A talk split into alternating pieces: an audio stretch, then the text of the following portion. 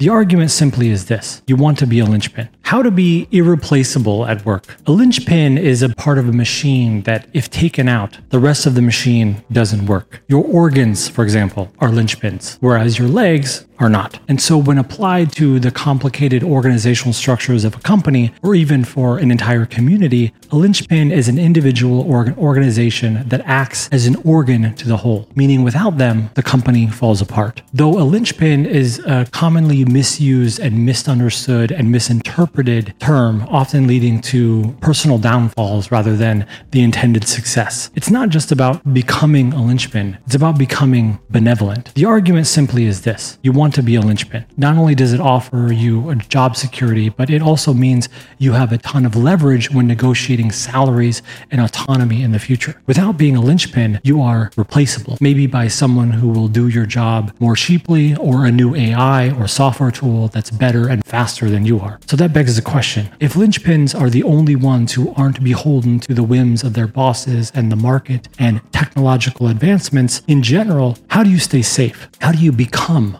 a linchpin? Well, I'll get to the answer in a second, but first, I want to address an emotional and then actionable rebuttal that has pervaded this concept since its conception. If you learn the tricks of the trade and you're the only one to do X, Y, and Z, whatever task it is, then you can name your price forever and ever, which is great in theory, though any company worth its salt will immediately and logically define any linchpin as a threat to its company's existence. And therefore, the logical decision for any company with a linchpin is to force that person to share his or her knowledge with the others in the company and then maybe even fire them for not having done so earlier. And to an extent, this line of reasoning is technically correct, but only if the linchpin is malevolently and actively trying to hoard a certain skill or ability specifically to leverage his or her linchpin status for greater personal gain, which just don't do that. Meaning, what I'm about to teach you, if applied, yes, does make you powerful and important in your company, but it does not give you a reason to use your linchpin status as a gun or as a threat. Instead, it simply means that you are a craftsman, that you're important, yes, but benevolently important. With that premise, it's an important premise, let's figure out how to become a linchpin. But to do so, this is what a linchpin is not. Being a linchpin does not mean you're the only person who knows how to use a specific Excel document you created to optimize your work performance. It does not mean that you're the only person in the company who knows how to do a specific task. Being a linchpin does not mean that everyone else at your company thinks you are the best, that they all ask for your advice, or that you are the quote unquote best in the company. Being a linchpin does not mean that you increase sales the most, or you bettered whatever metric your company cares about for that quarter. Being a linchpin does not mean that you're the fastest or the smartest. Being a linchpin, it's not a race. It's not even that you're the most creative. What you do cannot be replaced by a computer or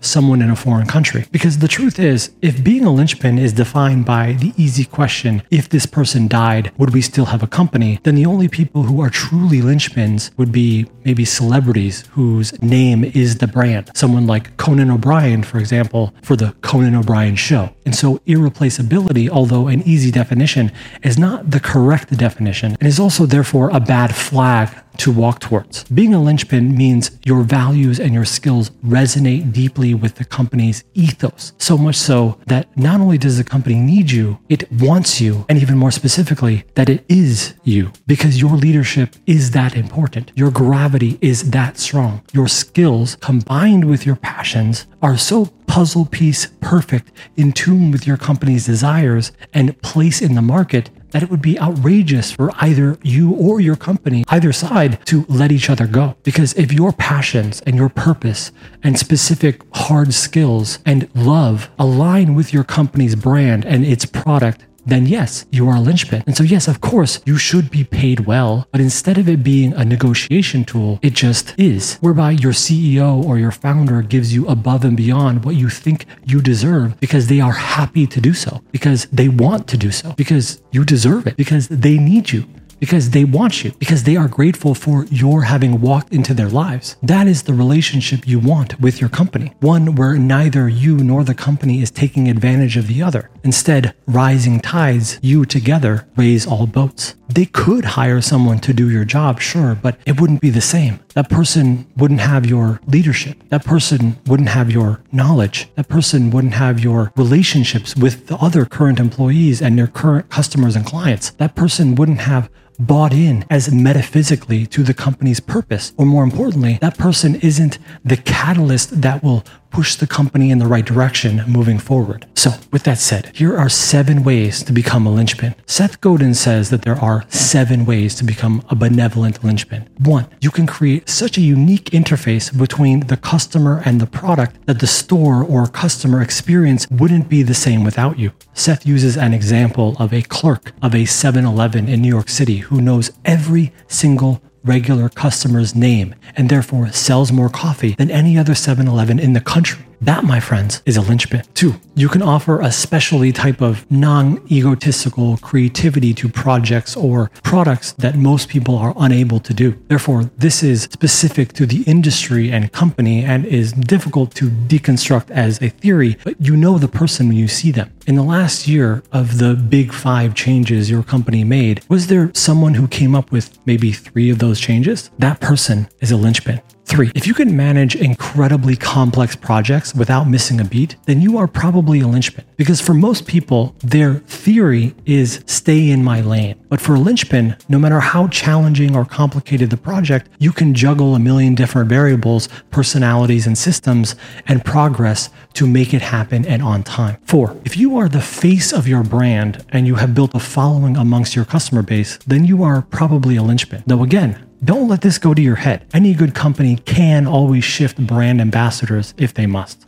Five, if you are the best at inspiring the staff and setting the vision and then moving the needle effectively and efficiently in that direction, then you are also probably a linchpin. This often is not just the CEO, the ultimate decision maker. Instead, this is the person who everyone would follow in a mutiny to get rid of the CEO, the inspire in chief, the true emotional leader of the team. That person is a linchpin. Six, if you have deep domain knowledge of your industry to the point of almost absurdity, if you are one of five people in the world who can tell the difference between X or Y, and the other four work at your competitors, then you probably are a linchpin. This is the company nerd often. Everyone laughs at their deep, deep knowledge, but they also respect it. So be careful here because if you are this person, you should also be willing to share this knowledge. It will show that you're a team player and that you will have others play tennis with you be creative with you and come up with an even more efficient answer together. Because if you're the only one thinking about a problem because you're the only real person with the requisite understanding of the problem to come up with a solution, you may be pushing yourself too far down into a lonely place, an uncreative place. And no one, nor any company, wants that. Seven, Seth calls this being really good at the thing. So good that you are irreplaceable. But this is also reserved for arguably the best in the world at each task, like the top 10. So unless you are Michael Jordan or David Foster Wallace or Donald Bradman, no one will take your creative meanderings seriously. And the truth is, you're probably not a genius, neither am I, which is okay. And so sticking to the first six, honestly, is my best advice. And so there you have it. That is how you become a linchpin. But here's the thing a true linchpin in life is a person or a company that says that they are linchpin, yet simultaneously says, you know, it doesn't really matter. It doesn't matter if I am one or not. Because if I lost my job, if the company went under, it doesn't matter. I'll be okay because I have the skills, I have relationships, and I have experiences to go out there and do it repeatedly. And so if you lose your job tomorrow or your company goes under, don't worry. In this world, there is no better time to go out there and make a dent. Even if you're a linchpin in this company and it goes under, you can be a linchpin in another one in the future. I hope that helped. Thanks for listening. Until next time, cheers.